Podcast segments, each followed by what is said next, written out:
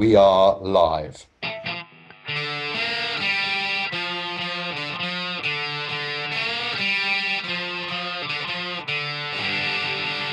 Hello, hello, and welcome to the latest episode of Founder Hacks, our podcast where we share something we've seen, something we've read, and something we've learned that has been a source of inspiration for the entrepreneurs and founders that we work with. A very, very special episode this week as we are welcoming a special guest. Um, I am extremely excited to, to introduce everybody to uh, Richard Guyver.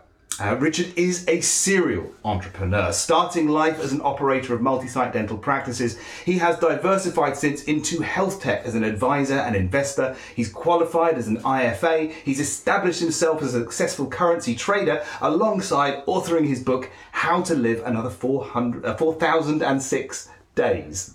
Um, Richard. Um, Journey has embraced both entrepreneurial success and life beyond. He is also dashing handsome and terrifyingly sexy. A very excitable welcome to Richard Guyver. Thank you very much, Ben. Well, very welcome. And of course, as ever, a slightly more moderated and uh, a thoughtful welcome to Mr. Anthony Enright Hello, gentlemen.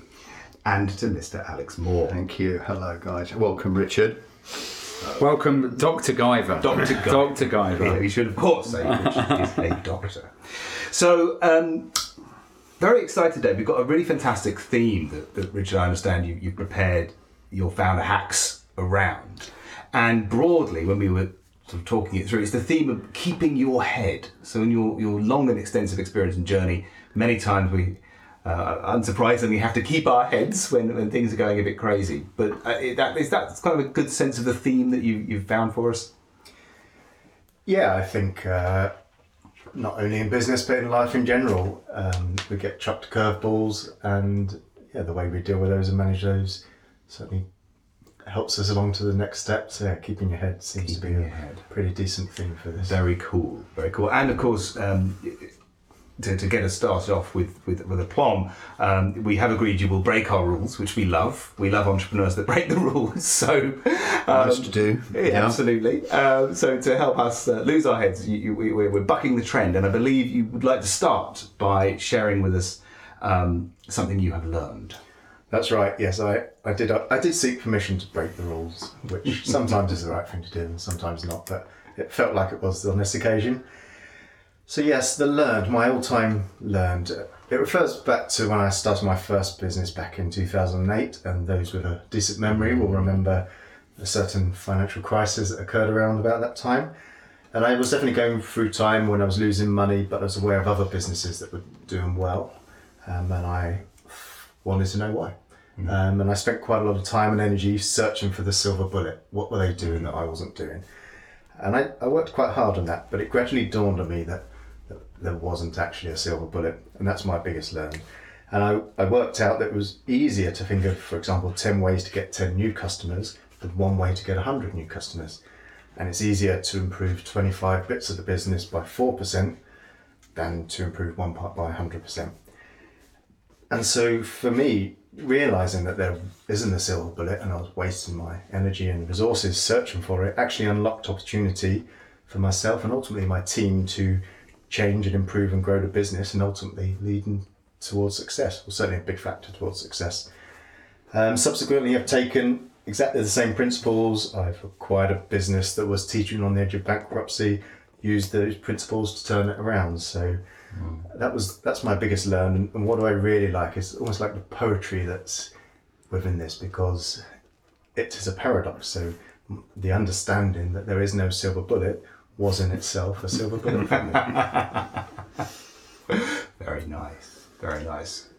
Brilliant. I, I, I um, as, as I, we, we sort of did the editorial and we were talking it through and hearing you talk through the process, um, a lot of organisations that I work with, when they hit that stuck moment, things can be going pretty well, but when they hit the stuck, I think sometimes they forget the small steps that they made in order to get to the to get to the goal.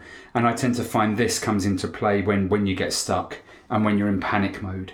It, everyone's then searching for the one big thing that's going to get us out of this. and it's it's just that empowering moment to understand that no no go back to what you did previously because how you grew your business before was step by step when you first set it up and step by step you you got to that point so i think it's just that i guess maturity that i see with organizations that i work with is just to understand no no you have to go through that pain point again. There isn't just that one big thing that's going to going to going to take that away. And um, and and for those people that get it and i hear it in your voice as well richard is that it's empowering right? And it does and it also means that you can align people behind it and actually give purpose to, to, to sourcing and searching for many different solutions of course then you've got to see which one works and how you track which ones work but but that's a better problem to have what do you think ben I love it. I love it. I, I, I was just, as I was listening, I, I also feel there's a slightly depressing element to this, right? Because it would, it would be so much easier if there was just one thing, right? And I wonder if it's, as you share the journey, Richard, that you went on to get to this point of discovery, it's almost a letting go of going, actually, no, you have to engage with all of it. It's not stop looking for that one magic thing that's going to fix these things. You have to actually walk the path and do all of those little things. So all those things that go through your head when you lie in bed at night worrying about your business, as many of us do, the answer probably is all of them, not just the one thing that's going to fix everything. And and it's interesting. I've seen so many businesses pin all their hopes on that one thing, whether it's you know, what I used to call the sort of um, the, the knight in shining armor strategy. If you could just hire the right person, all our sales problems would go away. I've rarely seen it, if ever, actually work. So I, I think it, it, there's a sort of call to arms, maybe, um, for, for, for our listeners. What do you think, Mr. Moore? You must have uh, fixed more Yeah, I was just 25 thinking, you know, you walk into any bookshop and the business book section, you know, it's all about do this, do that. And, you know, there's an industry built on people who tell you that there is there are silver bullets and they have the silver bullet that will cure everything. So yeah, I'm uh, it, it made me smile. I love the poetry in it. I have to say the uh, the silver there's the no silver bullet is the silver bullet. But yeah, I'm a big fan. I'm a big fan. Anthony. And that just reminds me of a conversation I had recently with an organisation that we were looking to provide services to one of my clients. And when they picked, when I actually spoke to them and said, "This is our problem. This is our issue. How can you solve it?" Their initial reaction was, "Well, it's no, it, there is no there is no silver bullet here. This is a mm. process. This is the learning." All of a sudden, that was such a refreshing um, thing to hear from a mm. salesperson to just tell you that back and manage your expectation rather than, as Alex, you say, that constant kind of bombardment. You know, you must see it on social media the whole time of just do this and you know you're going to get a six pack it's like no to get a six pack so i've got to do 10 different mm. things and it's really painful but richard you were going to come in and Yeah, so I didn't mention it, but the other thing, sort of going back to what Ben said, is there was a bit of a mindset change. Actually, it was quite enjoyable once I realised mm. that actually I can just search every corner of my business and find something to make better, and it's worth doing it. And I and I could just repeat and repeat, and I really loved that. And that's when I mentioned about getting the team involved. I gave them permission to find things and improve them. And and if it went wrong, fine, we'll deal with it. And just that was great as well because six to ten to twelve people pushing and all changing little things makes a massive difference. So. Very cool, very cool. Well, I'm sure we could we could stay on this one for ages, but uh, time waits for no one, and it doesn't wait for us. Um, I believe not only have you learned something, but you have also read something for our benefit, and we would love to learn more. I have. So I'm I'm I'm going to refer to a book that I read, which is called The Hour Between Dog and Wolf: Risk Taking, Gut Feelings, and the Biology of Boom and Bust, written by John Coates. Um, the the saying "the hour between dog and wolf" is from medieval French, and I apologise for butchering it, but the French version is "l'heure entre chien et loup." This refers to moments after sunset when the sky darkens, your eyesight can't distinguish between dogs or wolves, friends and foe. Um, the book, the author John Coates, he was a successful trader at Goldman Sachs, Merrill Lynch, and Deutsche Bank, and then he turned neuroscientist and gained a PhD from Cambridge. And one thing I've done with this book that I've never done previously or since is I read it from start to finish, then flipped it over and started again. Um, chain reading, you might call it. Um, and the reason it really resonated with me is I'm not I'm not very good at accepting or being told something is the way it is or just accept this. I need to understand how and why things are a certain way. And what this book does, it gives a great insight into how the human mind and body work together in relation to decision making in stressful situations, high pressure situations, but also how those decisions can lead to self perpetuating outcomes through positive feedback loops. Um, and that ultimately changes our body's chemistry. And that's one of the reasons why we get booms and bust. Um, and although it is written for traders, it's absolutely applicable to business, sports, life, risk taking, etc. Um, we're all aware of teams having winning or losing streaks, and this unpicks and explains the, the physio physiology and biology that's going on in the background. And the benefit for me, having read this book and getting this understanding, is it really gives me ability to almost step away from a thought, an emotion, and just reflect on it. It doesn't necessarily change what I'll do, but it gives me a second to just think, well, that's interesting. Why am I thinking that, or why am I feeling that? And understanding that it's just the basic primitive mammalian biology going on, and then I can make better choices than I perhaps otherwise would. Very cool. I mean, I'm always a big fan of um, where a piece of knowledge point, uh, and Mr. Moore I were talking about this the other day, where one can respond instead of react. And um, fascinating that, that, uh, that body chemistry plays such a, a significant role. Yeah, I, I sort of reminded of of of a moment where you know you get that email, and that email something really riles you, so you press reply and you write down and you you're thrashing out and steam's coming off the keyboard, and then and then you press send, and then in the morning you wake up and reread the email and you think, oh my goodness, you've calmed down at that point, you've reflected, and you think to yourself, boy, I wish I hadn't written that email. And I think there's that, that, that learning in life when you, you know, by all means write the email, just don't press send. Um, and Alex, it's something that you've always shared with me is I don't make a decision when I'm angry or tired or upset. Yeah. I wait till it, I wait till it clears. And I remember, um, a number of years ago now having a consultant that worked for me and it used to infuriate him. He'd want to come in and go, this is what we want to do next and can I go and do it? And I'd say, well, where's the data? You know, what, what's the basis for this reason? Okay, I'll, I'll let you know tomorrow. And used to infuriate him that, oh, you're going to sleep on that, aren't you? And it was like as if I was doing it out of spite, but it, it was doing that to regulate and just ensure, to, to, to Ben your point, that you know it's it's you know we're, we're taking the emotion out, we're making a considered decision because quite often now, and I think the the more experienced you get, does anything need a decision immediately? There are very few things in mm. business that actually need a decision to be made in one or two minutes. That said, I also see teams that take weeks to make decisions, right? so, so, so of course, you've got to have that balance, that healthy balance. I mean, I like the sound of this book a lot, um, and you know, this the topic of keeping your head and using this book with a medieval French. So I just think that's so clever, and I think as a as an entrepreneur using different lessons of life, different a wide range of books, a wide range of people who think differently to you, to just help you see things that maybe aren't you aren't seeing, or help you remind things that you've maybe forgotten along your journey, just to keep that level-headed, the good decision-making process. Yeah, my my thing is only make a really big decision when I'm in a good mood, because um, you know it stops me making bad decisions or reactive decisions, rather you know logic. And um, I'd very much like to read this book. Actually, it sounds really good.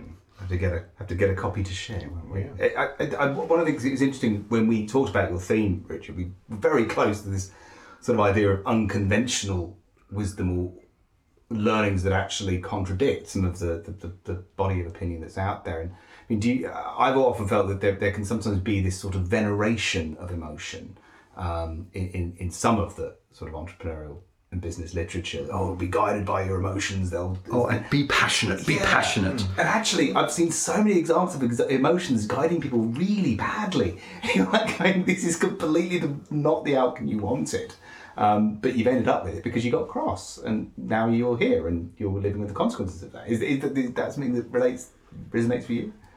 I think I mean I could talk for hours on on things like gut feelings and, and the science behind it and the studies, which I, I find amazingly interesting, but I'm not sure everyone would.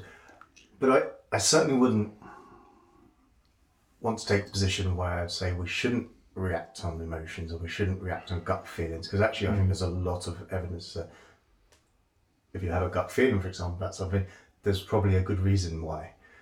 And it's more about identifying what the reason is and then reacting properly rather than reacting to the gut feeling. So it's just given that gap, I think. So I would, I think passion is important. I think it, it, it, I would certainly not try to suppress that. But for me, it's just that pause before acting is what this gives. The pause before you shout or cry. Great, great wisdom. So I think your, your final item for us today, um, in a highly disruptive move, is we're going to finish with what you have seen um, that has been a source of inspiration for you. Um, please share, Richard. What have you seen that you would like to share with us? Yeah, so I, I changed the order because because the other two I thought were quite deep and perhaps a bit more uh, um, scientific or something. But whereas this one is, is a bit more simple, it refers back to uh, I started to try my hand at kite surfing a little while ago. Had a few lessons. I was watching a video, training video on it. And there was these two guys talking. Um, and one of them says, "So, what's your take-home message, or what's the one thing you would say to someone, almost like a silver bullet, I guess, for um, kite surfing?" And he he just said, very sort of blasé, "Don't sit on the beach," um, and it just resonated with me. I was like, I really like that. Really, just go out, just grab the opportunity. So I actually wrote it down, put it on my notice board, which is behind my screens in my office. And then recently, I promised to take my boys camping. It was only a few weeks ago, actually. Um, but I was behind on work. There'd been a lot going on in my life. I'd had to go and see a friend who was very unwell and sadly passed away about a week before. We were due to go camping, and my nan had passed away a few days before. I was knackered. There was a crash on the M25, so I knew there was going to be a delay. The three of us going, I only find two sleeping bags. I don't know where sleeping bags go. Um, uh, and it was forecast to be four degrees at night, and I knew I'd have to put the tent up in the dark, and I'd have a wet tent to deal with when I took it down. And I was sitting at my desk thinking all these reasons why I shouldn't go, and I just glanced at this thing I'd written on my wall don't sit on the beach. And I thought, I'm just looking for reasons, aren't I? Mm. So I just grabbed some duvets, chucked them in the car. We got there, put the tent up, and you know that evening I was sitting down, had a beer in my hand. My boys were playing about in the field with a rugby ball under the stars, and I thought this is actually what I needed. It was exactly the right thing to do, um, and yeah, all my reasons were. You know, it wasn't that cold night. We didn't even use the one sleeping bag we did take because it was actually quite warm. I've been camping hundreds of times in the UK. I've never had a dry tent. The tent was dry the- when we took it down. Um, it was just every all of the reasons were just non-reasons. So yeah, there you have it. Don't sit on the beach. I like it. Um, particularly that list of always being a list of things, of reasons to not do something. For me, they all they almost almost outweigh a reason for doing something. But that should never mean that I don't do something. But I, do- I you know, I find these people very frustrating, especially people like, oh, I wish I, I wish I ran my own business. But and then they come up with a whole list of doing it. I'm like, you don't wish you want you had your own business because otherwise, if you did wish you had, if you did really mean it, you would have your own business by now. And I think there's this over analyzing, uh, looking at risk too much, being too scared, um, wrapping yourself in cotton wool, wrapping your kids in cotton wool. When there's just you get out there, you, yes, you might fall over, it might all go wrong, but at least you've tried. So I like that. It's a good one. I'm glad you changed the order because that's a lovely one. That's a lovely one to end on. What does anyone else? Does anyone else want to contribute to? Yeah. I, I, I suppose. I I mean, I Richard, you and I spoke about it a few weeks ago, and I've used it several times where I've had that fear moment, where I've had that fear and just go, "Oh, I'm not sure," and then that that that that that quote has come up in my mind, and you just go, "What do you, you know, like." With the other stories that you shared, right? Life is too short, right? And I know that's that, that that's said a lot, but it really is. And and so those moments where I've had the opportunity to either present or not present, or facilitate, not facilitate, it's like don't sit on the beach just get out there and of course mm. those moments quite often you know those parties that you think oh i really don't want to go to that and you you find a way to go because you don't sit on the beach they're quite often the best moments. And i think for me and i liken it to you know i do some cat herding on a sunday morning as you know um, uh, underrates rugby coaching and, and quite often there there are there are boys and girls that turn up who, for whatever reason, are nervous about getting involved, and the parents are sort of you know are there but maybe wanting to take the you know not get their child involved. And it's just giving them the, the chance to just go just just do this small thing and the rest will follow right? Just just do this small thing and the rest will follow. And there's nothing and it's kind of that moment where you want to say to the parent no don't let them don't let them sit on the beach. Get them get them to come and be involved. And then that moment at the end of the session where they've got a big smile on their face they've got their cheesy chips or their hot dog or whatever it is they're eating and you just go that's the reason why we don't sit on the beach because we just overcome that fear overcome that blocker and the rest will generally take care of itself I know so many of the entrepreneurs that I admire the most, I think, um, ha- have this spirit of adventure. You know, I mean, there are entrepreneurs out there who I think don't have that and are rather dull um, and create rather dull businesses. But, but every entrepreneur that I've I've really admired has this incredible sense of adventure, um, and you know, whether it's jumping off the cliff and working out how to build the aeroplane on the way down, or whether it's you know whatever the metaphor. But I love this one because it is so elegant. Don't sit on the beach. Um, you know, many episodes ago we talked about a, a great author whose advice to budding writers was pick up a pen. it's, it, it- I think it is so true to say that it's often those moments of decision where we have to just stop the internal voice and go, "No, I'm going to do this." I still remember some time ago, uh, Alex, um, uh, Anthony, and I, we, we- we were about to plunge into a new business venture, and uh, I can't remember which one of which one of you said it, but it was, "I'm really looking forward to making some new mistakes," which I just thought was a brilliant way of looking at it, and um, you know, I'm really looking forward to finding another way to break my leg on, on this kitesurfing. um, but a wonderful, a wonderful thing to share. Um, how, how would you how would you wrap wrap it up, Richard? So, uh, well, we started with keeping your head, didn't we? Um, so I guess it's good to reflect back on that. So, I, I mean, I think there's a few things that we, again, could probably talk at length on many of these things, but I, I'm going to reflect, probably bounce back to something that Alex said that that there are all these lessons and learnings and advice and places we can look, and actually, the key, I think, what hopefully what I've shown here is is what I've pulled out of it, which has worked for me. Mm. It may not work for others, and people might take away from this stuff that does work for them. They may reject it and say, actually, that's not for me. That's fine. But I think it's important to find some things that resonate with oneself so that you can use them to, to help you achieve what you want to achieve. So, um, yeah, that was a bit waffly, but hopefully that sort of, yeah, it, it, I think it's it very is, powerful. it is a. Richard's just found a stuff hacks, there. dare I say. Richard's found a hacks. No, I, I, and I love that, and, and I think the, this idea of a sort of smorgasbord, I think, is brilliant. That um, not everything works for everyone, and it is that journey of discovery personally and for your business that's an important component of any entrepreneur's journey, and and, and great entrepreneurs like yourself. Two or one, um, walk that journey and, and discover those things that become the the cornerstones, the foundations of their approach and their way of rising to these challenges, as unique as they are. There's probably one other thing which I think probably again comes out is that don't always get it right. I think of, in each of these, or there's only two of those I've shown that I didn't necessarily start out making the decision the way I should have done or would have wanted to, and and and it was only perhaps a bit of time that I then did. So yeah, so there's a bit of vulnerability and accepting that. Yeah, that I shouldn't have done it that way. You know, I should have just gone camping. I shouldn't have faffed about, but I did faff about. I need, I had to have that other thing happen. So that's a, I mean, I think that's okay. I think that's that's human, isn't it? Absolutely, you can always you can always turn the ship around. Um, well, we are on that note.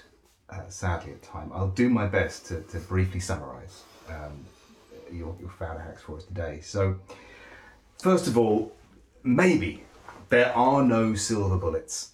Maybe trying to improve one thing by 100% is a myth, but improving 25 things by 4% is far more doable. A lot of little changes. Paradoxically, could this be a silver bullet for your business? The Dog and the Wolf describes to us those moments when you can no longer tell friend from foe. But maybe in those moments is understanding your body chemistry a way to unlock your ability to make better decisions. By stepping away from the moment of reaction and recognizing that our body chemistry may be driving the way we're behaving, we can consider different approaches and maybe choose one that is more likely to get us to the outcome that we really want. And finally, the reasons not to do something are almost always much easier to find than the reasons to take the plunge. Ultimately, don't sit on the beach, surf it. And if it goes wrong, remember, you can always turn the ship around. Richard Guyver, thank you hugely for some profound founder hacks. Uh, I think a little round of applause. Yeah, amazing, very good. Thank you very much indeed, Richard. It's been an absolute pleasure to have you. Um, so, uh, thank you very much indeed. Well, thank you, Ben, Anthony, Alex. Been a pleasure. Well, welcome. You have to come back again. So, uh, it remains to say, of course, uh, a, a small and uh, modest uh, thank you to uh, Mr. Anthony Enright. Well, you're very welcome. and an, an equally uh, a petite and uh, well-formed thank you to Mr. Alex Moore. Thank you, gentlemen. Thanks, Richard. And of course, as ever, a reminder to our listeners that if you would like your Hound of Founder Hacks in written form, please go to www.atomics.co.uk where you can sign up for our weekly newsletter documenting the great wisdom we harvest from the entrepreneurs uh, around us. Uh, equally, uh, if you've disagreed violently with something that you've heard today, please do let us know. We love a debate. Uh, or maybe if it's been something that's added huge value to your business, we'd like to know that too. Until next time, I've been Ben Thomas. This has been Founder Hacks, and thank you very much indeed for listening.